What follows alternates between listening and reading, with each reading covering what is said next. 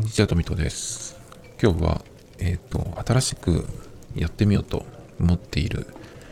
えー、企画っていうと大げさですけど、1ヶ月に、1ヶ月に1回、今月の何々みたいな感じで、ちょっと、えっ、ー、と、月末に、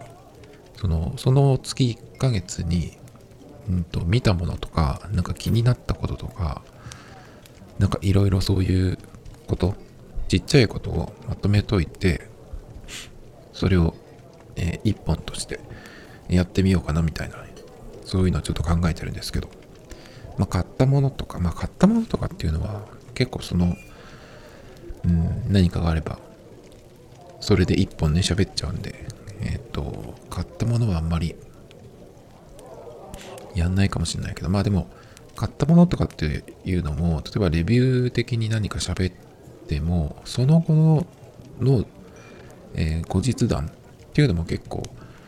えー、僕だったら、その人の YouTube とかブログとか、ポッドキャストとかで取り上げられていたもので、例えばすごい気に入ったんだよっていう話を聞いた後に、それが、えっ、ー、と、今どうなってるのかとか、うん、何か変化があったのかとかね、そういうのはちょっと僕は聞きたいなって思うタイプなんで、まあ最初に何か買ったりしたものがあった場合は、そこで、えっ、と、最初の話として喋って、まあその後ね、どうだったかっていうのもちょっと小さく触れながら、えっ、と何か後日談があれば喋るみたいな感じでね、えっ、と、やってもいいのかなっていう感じがするんですけど、まああとは、そうだな、アプリとか、新しく使って、え気に入ったアプリとかがあればね、えー、言ったりとか、あとは本を読んだら読んだ本とかね。まあでも本は全然読んでないですね。もう最近は何年も読んでないですね。あとは見たもの、映画とかドラマとか、まあアニメはあんまり見ないですけど、まああればね、えー、やっていこうかなっていう。感じがするんですけど、あとはまあネットで、えー、見たものとか、まあいろいろですね、まあ本当に昨日ぐらいに思いついたので、ちょっと、とりあえず今日はそれでやってみようかなっていう感じなんですけど、っていう感じで、えっと、ちょっとちょこちょことネタは、えー、集めていたんですけど、まずこれですね、えー、サマリド終了。サマリドっていうのは、サマーズの、えーと、テレビ番組で、僕結構何年か前に知って、何年前だろう。えっ、ー、と、2017年、8年ぐらいかなに知ったんで、多分4、5年前ですね、僕は。計算合ってるかな。そのぐらい前に、えっ、ー、と、見たんですね。その時最初に知ったのは CM でしたね、番宣。15秒くらいの普通の CM で、えっ、ー、とサマリ、サマーリゾートでモルディブの回があったんですよね。で、あ、見てみたいなと思って見たら、すごい良かったんで、そこから結構見ましたね。こ最近は、まあ、えっ、と、全然見てなかったんですけど、テレビをつける習慣がどんどん、あの、減っていって、その最初に見つけた時も、週に1、2回、それも30分か1時間ぐらいしか見ないっていうぐらいになっていたので、まあそれより今はさらに減っていって、その時見てたのは、ここでも言ったことあるかもしれないですけど、その、えっ、ー、と、サマーズのサマーリゾートと、あと、え E テレで日曜日の夜11時からやってる美の壺っていうのがあるんですけど、草刈正雄さんが、ナビゲーターって言わないよね。なんか一人芝居みたいなのをちょっとこう、やるんですけど。それで毎週、うんとなんかその文化的なやつをね、一個紹介するでしょ。なんかその、漆塗り、漆塗りとか、あとはコーヒーとか、あとは何だろうな。えっ、ー、と、螺鈿細工とかね。まあそういう和風のものってわけじゃないんだけど、まあいろいろ、一個のテーマに沿って、それをこう、紹介するみたいな30分番組があるんですけど、それを結構見て、ましたね。その2つだけは毎週結構見ていたんですよ。5 5年前とか。両方ともまあサマリゾは終わっちゃいますけど終わっちゃいましたけどその2つはずっと続いてたんですね。だからそれぐらいでしたかね。たまになんか他にもえっ、ー、とたまたま知ってみたりとかっていうのがありましたけどそんぐらいでその2つさえも最近は全然見てない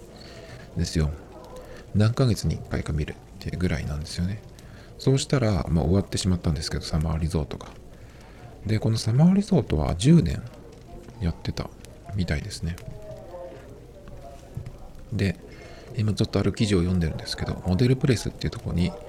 出てましてそのサマーリゾをね語るっていうのがあってえっ、と YouTube チャンネルサマーズの YouTube チャンネルでそれに、え触れた、えー、2人がトークをねしてるのがあるみたいなんですけど。10年2013年4月からそんな昔から言ってたんですね。全然知らなかったです僕はね。えっ、ー、とだから半分くらいは僕は知らないで過ごしてたんですよね。でこの番組はは何で終わっちゃうのかっていうのは分かんないですけどえっ、ー、とすごく調子のいい番組だったみたいですね。10年やってきてたけど。まあそりゃそうだよなと思いますいつ見ても面白いし。でこの番組すごいなと思ったのがえっと丸々3年ですか？コロナになってから。もう毎週やってたんですよ。最初の頃はコロナになった頃にやはりえっと海外に行けない。それからまあ現地の人まあ毎週そのいろんなリゾート地が紹介されるんですけど。現地の日本人じゃない人。まあ日本人の人もたまにいますけど。現地の人がこうレポーターという感じでやってくれるんですけどたまに芸能人の人もあのロケに行ったりしますけどね。基本的には現地の普通の人がやってくれるんですよ。でなんだけどやはりそのコロナコロナになった頃っていうのはまずリゾート地に誰もいない。で行けないんで。まあ現地の人がやってくれるって言ってもそのホテルとかも一応やってたっけかな。でも本当にいなかったですね。ビーチとかも誰もいないっていう感じでね。そういう中でも結構それでもえっ、とその空いてるビーチ誰もいないビーチとかっていうのも、えー、やったりとかしてね。それはそれで結構貴重な回だったんですけどね。でもまあ人がいようがいなかろうがリゾートとかのビーチはテレビで見ててもいいものなんでね僕は好きで見てましたけど。だからコロナになってその影響で番組が終わってしまうっていうことはあるかなと思ったんですけど乗り越えてんですよねこの3年。今はもう結構日本はまあやっとっていう感じになってきたけど海外はもう去年ぐらいから普通に結構人が出てたような気がするんですけど。だから番組的にはコロナも乗り越えていたんですよね。だから終わっちゃうんだっていうのがちょっとあの意外でしたね。何度もその同じところに行ったりするんだけどやはりそういういろんなリゾート地っていうのは何回見てもいいしまあ30分番組なんでその例えばハワイとかでもいっぱいいろんなスポットがあると思うんですよね。ビーチとかでもいろんなビーチがあるんで。だから、うん。なんというか、意外なんですよね。ちょっとこれが終わったのがね。まあでも、このいい状態でね、終われたのが、は良かったって言ってましたね。ここにもコメントがあるんですけど、番組が不調でも何か問題を起こしたってわけでもなく、好評のまま終われたっていうのが良かったって、まあそれはいいよね。なかなかスポーツ選手とかでもそうだけど、すごくいい時にそのまま終われるっていうのはなかなかいないんでね。好きだった番組が終わっちゃうのは残念で残念ですけど、なんかその変な感じで終わる、終わらなきゃいけないとかっていうよりかはいいかなと思いますけどね。そして次の話ですけど、これは何の話だっけかな？うーんと、あ、えハイプ、ハイプムーンっていう、えー、っとね、Twitter のアカウントなんですが、僕はハイプビーストっていうストリートとかの、えっ、と、なんていうのかな、ウェブマガジン的なところからスタートしてるのかな、そういうなんかメディアがあるんですけど、それを、えっ、ー、と、Twitter とかインスタでもフォローしてるかな。まあ、よく見る、見るというか、まあ流れてくるんですけど、そこがリツイートしてたっていうね、ハイプムーン。これはどういうとこなのかな、ハイプムーンっていうのは。どういうアカウントなのか。えー、Your Portal into Web3 Culture Powered by Hypebeast ちょっとよくわかんないんですけど、まあ、とにかくね、えー、そこがリツ、ハイプビーストが、まあ、リツイートしてた、えっ、と、あるツイートが気になったんですけど、まあ、英文なんで僕ちょっと全部、えー、読めないんで、あの、Google の翻訳機能、あれを使って翻訳をしたやつを読むんですが、えー、リーバイスが人間のモデルを保管するために近い将来 AI モデルの使用を検討しています。AI がモデルの仕事を奪っていると考える前にリーバイスは買い物客が自分に似たルックブックモデルを選択できるようにすることを目指していますが、これは現在不可能です。ちょっと文章としてどうなのかわかんないですけど、まあ大体わかることは、そのリーバイスが、まあルックブックに、えー、使うモデルなのかわかんないですけど、AI モデルの使用を検討してるっていうことで、ここに、えっ、と、女の子の、オーバーオール着た女の子の画像があるんですけど、これが、どっちかわからない。人間なのか、AI が作った画像なのかわかんないですけど。でも、それはありえるよねっていう感じがするんですね。特にまあルックブック。モデルって言ってもいろんなケースがあって、ショーのモデルと、それから、まあ、ルックブックっていうのは 2, 3D じゃないんで、画像、あとは、えー、前、後ろ、横ぐらいからね、えー、見た姿で、どの服を着るとこんな感じっていうサイズ感ですかね。まあ生地の感じとかは実物見ないとわかんないんですけど、まあサイズ感は結構重要で、日本でも ZOZO なんかは、あの、たくさん出してますよね、写真を。えっ、ー、と、カラーごとに、えー、モデルが来たところ、それもいろんな角度から撮って、3方向ぐらいから撮ってますよね、大体。それで、えっ、ー、と、まあ、その、ものによっては、どこかのアップっていうのもいろいろ撮ったりとかして、まあ、記事感だったりとか、えー、とかですかね、そういうのがわかるようになってるんですけど、この場合は、えっ、ー、と、だからまあ、自分の、まあ、お客さん、それぞれの体型とか、あとは肌の色人種的なもの？とかで、えー、それに近いものが、え見れるようにっていう感じなのかな。それで AI モデルを使うっていうことなのか、それを目指してるのか、ちょっとそんな感じっぽいように僕は読みましたけど。でもそれだったらありえるよなって気がしますね。モデルの場合、そう、ZOZO とか、まあ、ナイキのサイトとか僕よ見見ますけどよく。あの、モデルが着てる、まず、サイズすら書いてないことも多いですよね。ZOZO は書いてあるけど、ZOZO は、えっ、と、このモデルが着てるのが、どのサイズで、で、その人が身長どのくらいとかってね、えー、書いてあるんですね。パッと見た写真とかで、この人身長180ぐらいかなとか思ったら、170前半とかっていうこともあったりするんで、意外とそのやはり数字が書いてないと分かんないもんだなと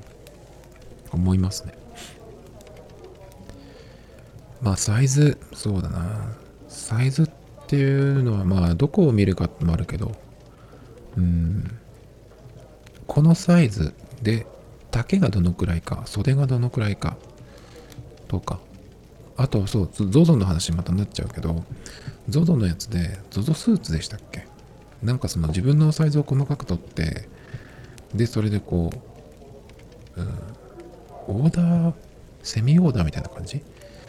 で作るみたいなのがありましたけど。だからそういう試みって結構やっぱり通販の、えー、ところではやってるんですよね。だからまあ自分のサイズとかっていうのも入れつつそれをこう AI のモデルに反映してもらって自分の体型で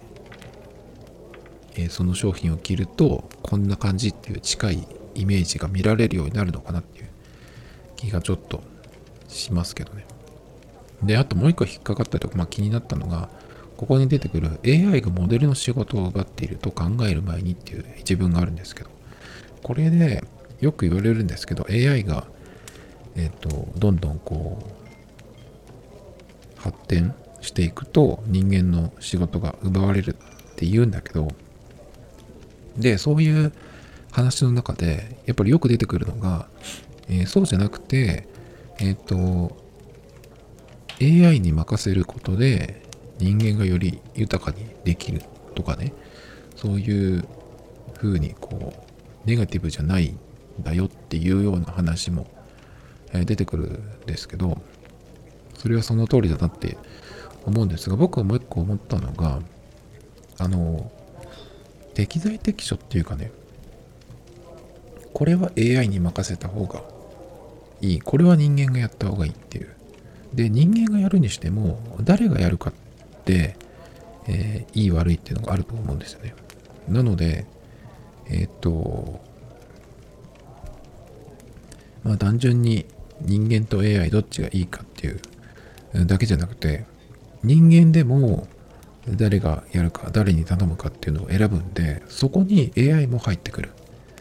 だから人間と AI と、まあ、この場合だったら人間でしかも誰々さんがやった方がいいっていうのも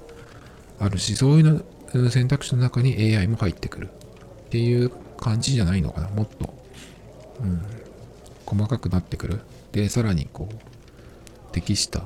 人、適したものっていうのが出てくると思うんで。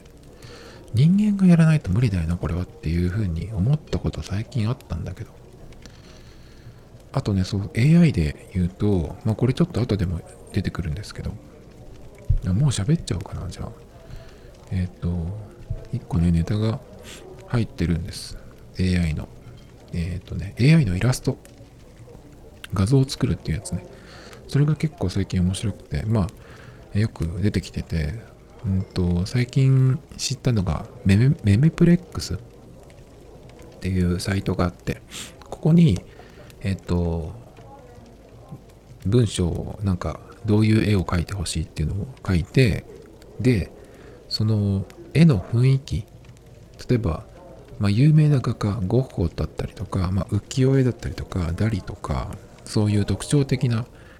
えー、と絵のテイスト、そういう風にしてほしいっていうのを選ぶこともできるし、逆にリアルな写真っぽい感じにしてほしいっていうのもあるし、まあいろいろですね。そういういろんなその絵のテイストだったりとか、まあ、ジャンルとかもいろいろ組み合わせてその自分のワードも入れて、えー、イラストを作ってくれるっていうのがあるんですけど僕は結構去年？今年になってからかな？去年？去年か？去年もえっ、ー、とこんなようなのを作ってて何で作ったかっていうとあの何でもいいからオリジナルならなとにかく、うん、著作権に引っかからないからいいっていうそういう感じなんですけど音楽もねあの YouTube とかになんか BGM 作るときにえっ、ー、とオリジナルならいいっていういいだろう大丈夫だろうっていうことでいえの変な曲をね僕はよく作っているんですけどそれを、まあ、YouTube に1個ずつ上げていってるんですね、まあ、自分で適当に作ってるので、著作権に引っかからないと思うんだけど、それをこうチェックするために YouTube に1個ずつ上げてるんですけど、その時に、まあ音楽だけを流す、えっ、ー、と、上げるんじゃなくて、動画ファイルにしないといけないんで、ビジュアルが必要なわけですよ。音声だけ上げたいと思ってもね、YouTube の場合は音声ファイルじゃなくて動画ファイルにしないといけないので。なので、あの、CD のジャケットみたいなアートワークっていうのも作るんですよね。それを画像にして、まあ、動画ファイルにして、えやるんですけど、その、えっ、ー、と、アートワークの画像を作るときに、うん、何かアイデアがあればね、そのまま作っていくんですけど、なんかパッと思いつかないなっていう時に、この AI のイラストっていうのを作るんですよね。まあ何でもいいんです、正直。で、えー、そのメメプレックスっていう今言ったやつでもできるんですけど、僕が最初に使ってて、今も使ってるんだけど、それが PixArt っていうアプリがあるんです。これは結構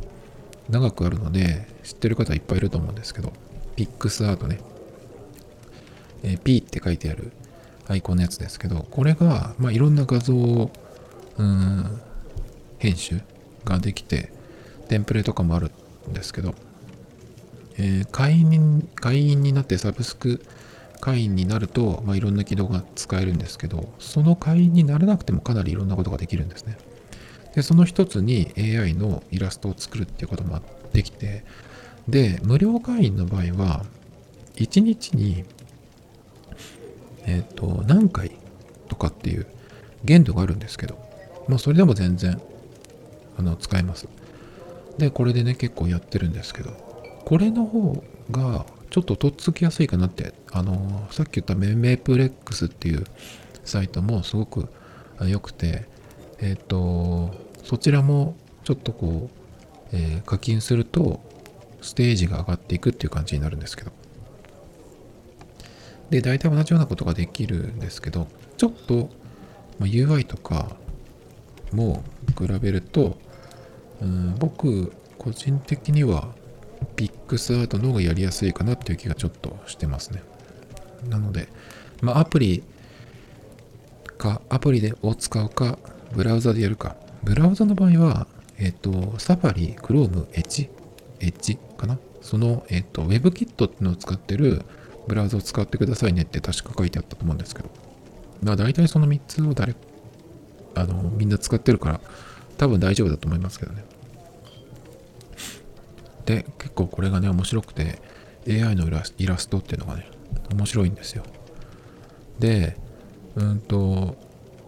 そうだな、すごくリアルなところを、うん、リアルなものを作りたいとか、具体的に、まあ、特に絵を描ける人とかっていう人だと、まだ思った通りの感じとは、えっ、ー、と、違っちゃうかもしれないんだけど、僕みたいに全く絵が描けなくて何でもいいよっていう人にとっては、うんとね、例えばその人の絵とかが、えー、出てきた場合に、ちょっとやっぱ変なところもあるんですよ。だけど、うんと、これが AI が描いたものじゃないよっていうふうに、え、見せられたら、それはそれで、なんかその、画風というかね、うん、テイストっていう感じに見えるんですよね。顔の部分とかくっきり描かれてるんじゃなくてちょっと潰れていたりとかするところがあるんですけどそれはそれで結構僕は面白いんじゃないかなっていうか気がするんでだからその人間が描いた場合には画風っていう風になるんだけど AI に書かせたものっていうのはどういう風になるのかなっていうのはちょっとわかんないですね。で結構そのピックサ Picsart とかでも書いたなんとなく作ったやつでこれは面白いなって思ったやつをちょっと撮って撮っといてあるんでまあ曲はいろいろ作ってるのでそれの中のねあのアートワークに使おうかなと思って撮ってあるのもあるんですけどどういうワードでどういう設定で作ったかっていうのはちょっとわかんないですけどね。最近は結構バンドのえー、人がならこう4人くらいのバンドでこう並んでるっていう、うん、パンクバンドみたいなねえっ、ー、とのが欲しいっていうような、えー、文章で作ったのがあるんですけど結構ね顔とか変なんですよ。だけどイラストとして見ると面白い。ダリっぽい感じにしにしたらちょっとそういう風になるし。ただね本当に変なやつは腕があの2本以上あったりとかね。するのもあったりするんですけど。上から下まで見ていくとちょっと変っていうのもあったりするんですよね。だけどそれはそれでいいかなっていう。顔とかもなんかこう溶けて流れてるみたいなのがあったりとかしたりするんですけどこの辺はだからまあそれを逆手にとってどういう画風にするかっていうふうにすると、うん、アートっぽく見えるじゃないかなと思うんでかなり面白いですね。今ね写真っぽいのもやったんですけどそれもすごく面白い。あとは日本語と英語でえっ、ー、と日本語に翻訳してくれるっていうのもあるんですけどなるべく自分がえっ、ー、と日本語で言いたいことを英語ではどういうふうに言うのかって、まあ、英語に翻訳するちゃんと。それを自分ができるとより使いやすいんじゃないかなっていう気がしますけどね。ちょっと AI ねイラスト始まってて、まあ、AI って今そのもっと詳しい人がなんだっけメタバースとかなんとかメタっていう単語がいろいろ出てきますけど僕は正直まだよく分かりません。でえっといろいろ何て言うのかなその勉強っていうと硬いですけど調べたりしてみようかなと思っているんですがただこういうのってすごく早いのであっという間にそれこそ LINE とかに LINE の LINE カメラとかそのぐらいのレベルでえっ、ー、と何もこれは AI を使った特別なものとかっていうんじゃなくて、えー、当たり前に使えるっていう風に何かの機能として入ってくるっていうのがかなり早いんじゃないかなっていう気がするんですね。こういう IT の新しい技術が出てきた時にそのそこに早く乗ることでうんと何て言うのかなまあ新しいものが好きな人はそれを先に使いこなしたいとかビジネス的に考えてる人がそこでえっ、と大きく設けられるっていうねそういうのもあると思うんですけど AI に関してはそういうのももちろんあると思うんだけど結構普通になるのが早いんじゃないかなって気がするんですね。これだけみんな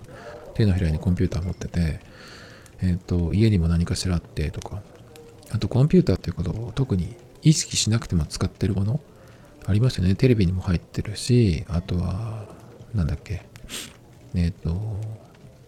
エコースピーカーとかもそうだしそういうのに今あるものにどんどんそういうのが入っていってそれがこう賢くなっていく。っていう感じになるんじゃないかなっていう。気がしますね。結構映画とかでも AI のえっ、ー、と見た目そ人間にそっくりのものっていうのが出てきてまあそれがパッと見は見た目が見分けがつかない。だけどえっ、ー、とそのうち意思を持っていって何て言うのかなこう人間と争うみたいなねそういうのもあったりするんですけど今のところの映画はね。なんかそういうのは結局は人間の妄想にとどまるんじゃないかなっていう気がしますけどそんな感じでね結構見た映画もあって最近見た映画だと何ていう映画だっけかなブルース・ウィリスが出てたやつでですね。なんだっけかな。まずそう、Amazon オリジナルのペリフェラルっていうのがあって、それが、えっ、ー、と、なんかバーチャル空間に入ってどうのこうのっていう感じだったんですよね。去年の年末ぐらいに、えっ、と、見ようかなと思って入れといて、ようやくこの間ちょっと見たんだけど、なんか思ってたより暗いなと思って、あの、全部見ずにやめましたね。で、なんかそれで見ようと思ってたんだけど、見るものなくなっちゃったなっていう時に、えっ、と、何でしたっけ？今ね、タイトルがわかんなくなっちゃって探してるんですけど、ブルース・ウィリスが出てた映画ですね。まあその前にちょっといろいろその AI が出てくるやつ、X マキナっていうやつかな。これ去年喋ったと思うんだけどね。これも、えっ、と、AI の話ですね。それをこうテストしてる会社があってみたいな話、えー、ですね。それから AI ライジングっていうのもあったね。AI と,、えー、と人間の男の人が一緒になんか宇宙船に乗って、えー、実験みたいなのをするっていうやつ。なんかやたらセックスをしてるんですけど何をしに行ったんだっけかなあれは。そういうやつなのかな。忘れちゃいましたけど。そんなのがあったりとかね。結構 AI もののえっ、ー、とやつ。があるんですよね。ブルース・ウィリスで検索したら出てくるかな。えー、っとなんていう映画だっけかな。一昨日ぐらいに見たばっかりなんですけど。出てこないかな。えー、ありました。デッドシティ。デッドシティ2055っていうのがあって、えっ、ー、とね、ブルース・ウィリスは、なんか企業の起業家なんですよ。で、街の中に、えっと、AI の人間、AI の人間って変だけど、まあ、見た見た目が人間そっくりな AI がいっぱいいる、えっと、街みたいなのを作っていて、で、そこでは AI が相手なんで、まあ何をしようがね、なんだ、なんだったら殺しても全然罪に問われないみたいな、そういうのを作っていたんですよね。まあそこからちょっとこう、問題が起きるっていうのがあったんですけど、ま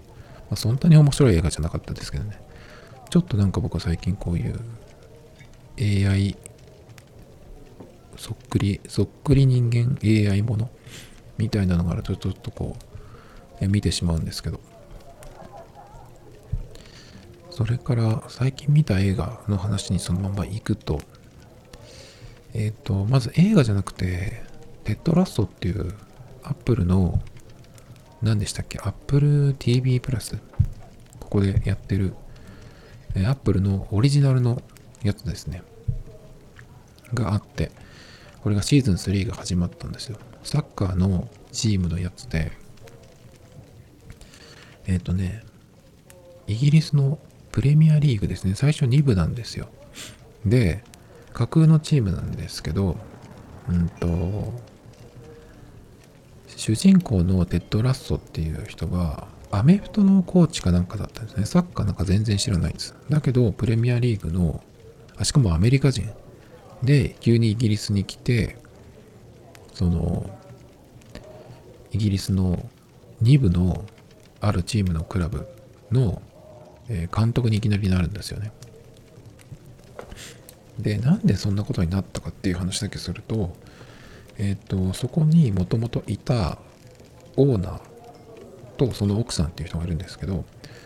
オーナーがなんか若い女と浮気して、えっ、と、離婚したんだっけかな。で、その奥さんが、えっ、と、そのクラブのオーナー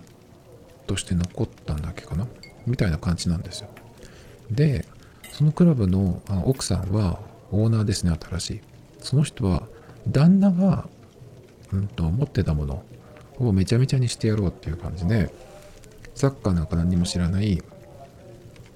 しかもアメリカ人の、えー、テッドを監督にするんですよね。で、そうすると当然勝てるわけがないから結構ひどいことになっていくんですけど、結構そのテッドっていう人が、あの、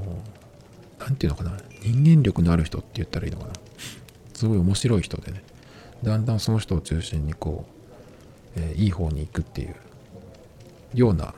感じの話なんですけど。で、まあそのテッドラストが、えっ、ー、と、シーズン3になって今毎週木曜日に更新されるんですけど結構ね実在のサッカー選手とかサッカーのコーチあ監督、えー、この人がちょっとこれモデルになってそうだなっていうようなビジュアル的にねいうのが出てきますねモーリーニョ監督だったりとかあとはイブラヒモビッチっぽい人も出てきましたね。それをちょっと見てますけど。あとは、えっ、ー、と、映画で言うと、昨日見終わったんですけど、アンダーワールドっていうシリーズもののやつがあって、これが、えっ、と、時々サムネでは見てたんですけど、あんまり聞いたことがなかったんで、他で。面白いのかなと思って、ちょっと見始めたんですけど。うんとね、ヴァンパイアと狼のミュータントみたいな、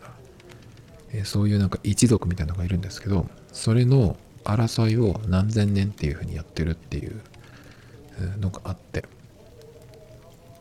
なんかそういう話なんですよ。結構、うん、刀とか剣とかそれからピストルとかバンバンバンバン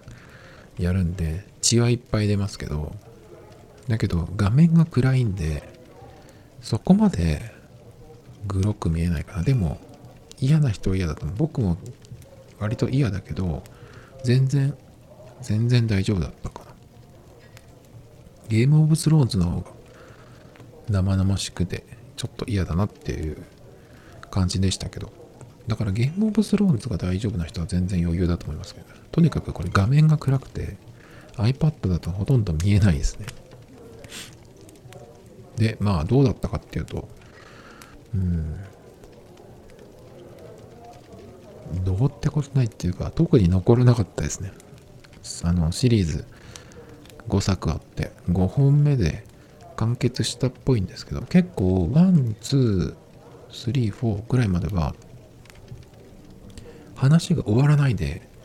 その映画が終わっていくんですね。だから続くっていう感じで終わっていくんですけど。好きな人いるのかなこれ。ちょっとわかんないですけど。あとはえっ、ー、とスパイファミリーのアニメのシーズン2っていうのがえっ、ー、と今年の10月からやるっていうのが出てましたね10月ですよ。遅くないっていう。シーズン2なんだと。僕3かなと思ってた思ってたんですけど、最初に始まったのっていつかな去年の4月とかそのぐらいだったかないや、もっと前かな。で、1回中断して、去年の10月くらいからまたやったんですね。で、3ヶ月、10本ぐらいやって、で、終わったんですよ。だから、えー、終わったんで、1、2、3月は、なしで、また4月ぐらいにやるのかなと思ってたら10月からってなってね、結構僕個人的にはもう、スパイファミリーは興味が、あの、すっごい薄れちゃって、見てないからかな。漫画はたまに見てますけど、そんなに何かがあるってわけじゃなくて、ペースが遅いんですね、漫画も。アニメもそうだけど、1本あたりのペース、あ、ボリュームがそんなになくて、で、ペースも遅いんで、漫画の方も遅い時は月に1本ですかね、1本か2本。や、あっという間に見終わっちゃうし、それだと本当に、うん、とどめておけないんじゃないっていう気がしちゃいますけどね。よっぽどすごい好きな人がもうずっと待ってるっていう感じの人もいるかもしれないけど、これだけいろいろ見るものとかある時代にそのペースでやってると飽きられるのも早いんじゃないって気がしますけどね大丈夫なのかな？今結構スパイファミリーってあのそれの絵をつけとけば売れると思ってるでしょっていうようなねそういうなんかコラボものがいっぱいあるんですけど。なんかそんなに続くのかどうかわかんないような気がしますけどね。僕はもう、個人的にはもういいかなって、そこそこのアニメも、まあ原作全部見てるんで、それのアニメ化されたものをこう見るっていう感じですけど、アニメになったところで僕そんなにアニメ好きじゃないし、なんだったら変な、変なって言ったら悪いけど、声とかそういうアニメっぽいセリフとかが出てくる方がちょっと冷めるので、だからどっちかって言ったら漫画でいいかなっていう感じがするんですけど、漫画の方もそんなに何か話が進んでいかないって感じですね。なんかあれってもしかしたら、一応その設定があって、そのロイドの、えー、家族を作ってる目的っていうのがあって、っていうのはあるんだけど、まあそれはそれとしてずっと置いといて、なんかその昔からある、うん、サザエさんとかちびちびまる子ちゃんとか、ドラえもんとか、クレヨンしんちゃんとか、設定があって日常がその中でまあ、えー、あっていくらでも話が作れるっていうそういうなんか漫画になれるんじゃないかなと思うんですよね。だからそうするともう毎週すごい楽しみっていうよりかはいつ見てもいいっていう感じのそういうテンションになるんですけど。だからまあ僕はちょっとスパイファミリーに関してはそういう感じにちょっともうなってますけどね。あとはえっ、とあ、動画で言うともう一個面白いのがあって、乃木坂の人が、え乃木坂の、えー、公式の YouTube チャンネルっていうのがあって、これ2つあるんですけど、乃木坂46っていうチャンネルは確かあるんだけど、それともう一個、えっ、ー、と、乃木坂配信中っていうのがあるんですよ。そっちでは、乃木坂工事中っていう番組の、えっ、ー、と、見逃し配信も過去分ほとんど、最近、ここ1、2年のやつ。が見られる。し、あと、その配信中っていうチャンネルでやってるオリジナルのコンテンツ、企画っていうのがあって、結構これ面白いのがいっぱいあるんですけど、うんと、山下さんっていう人がなんか、一人でサウナに行ってるやつとかね、あと、まあいろいろあるんですけど、で、今見たやつが、えっ、ー、と、鈴木彩音さんっていう人が、もうこの3月で卒業えしたんですけどその鈴木彩音さんがえっ、ー、と1日で飛行機に乗って日本のいろんなところに1日かけて行ってくる。だけど、えーと、飛行機に乗って行くんだけど空港と空港だけですね外に出ないっていう感じなんですよ。タイトルが超弾丸鈴木彩音が飛行機に乗って1日で日本横断してみた。全行程約4500キロっていう。すごいんだけど結構。で、行ったのが羽田空港に6時ぐらいに最初いて、そこから松山空港、伊丹空港、新千歳空港、羽田空港、鹿児島空港、羽田空港ってすごいんだけどなんか。松山空港っていうのが愛媛かな？伊丹っていうのは大阪とか関西だっけか？ちょっとわかんないけど。で、新千歳が北海道ですよね。で、一回羽田に戻ってきて、また鹿児島に行って、また羽田に帰ってくるって、なんか、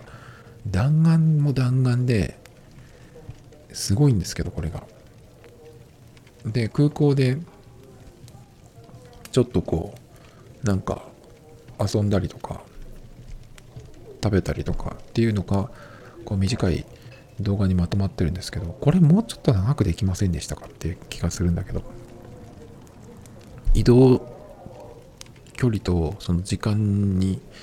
対してちょっと短い、かなり短いんだけど、まあ YouTube だからそういう風にしてるっていうのもあるかもしれないんだけど、もうちょい見たいなと思いましたけどね。結構、こういう遊び方もなんか面白いかなって。僕そんなに乗り物に乗っていろいろ行くっていうのは得意じゃないんですけど、これができる人は、ちょっとこの遊び面白いかもしれないですね。だから、自分の、えっと、住んでるとこの近くで、まあ、朝とか行けるぐらいのところに空港がある人はそこからスタートしてえっ、ー、といろんなとこに行って空港内でこう遊んで一日遊んで帰ってくるみたいなね。ちょっとそういうのも面白いかなと思いましたけど。でこの鈴木愛音さんがこうなんていうの、えー、自撮りしながらずっと歩いてるんですけど。アップになった時もね、すごい余裕なんですよ。お顔が綺麗なんで、2期生なんですけど、鈴木愛音さんと佐々木琴子さんかな。あの、白石麻衣さんが一番多分、乃木坂では過去一番綺麗だと思うんですけど、そこに、えー、匹敵するぐらいの美人がね、2期生には2人いたんですけど、これでもういなくなってしまいましたね、2人ともね。そして、うんと、まあこれでいいかな、今日は。最後に、えっ、ー、と、アンカーっていうサービスを使って、ポッドキャストをずっとこうやってきているんですけど、そのアンカーっていうのはね、あの、Spotify に買収されたんですよ。で、買収されて、まあ、特に何も変わっていないと思うんだけど、アンカーっていう名前がね、最近なくなったんですよ。名前が変わって、アプリとかも変わって、変わってるんですけど、Spotify for Podcasters っていうね、名前になったんですよ。アンカーの、まあ、ロゴも変わって、Spotify のロゴが多くなったんですけど、だからアンカーっていう名前がなくなっちゃったんですよね。そうか、なくしちゃうんだと思って。まあ、アンカーっていう名前が、ちょっとその、充電アダプターとか、モバイルバッテリーとか出してる、あのアンカーとちょっと音はかぶるんでね、日本人的には特にですけど。まあ、だからっていうのもあるかもしれないですけどね。このポッドキャストの最後に、えっ、と、ナレーションを入れていて、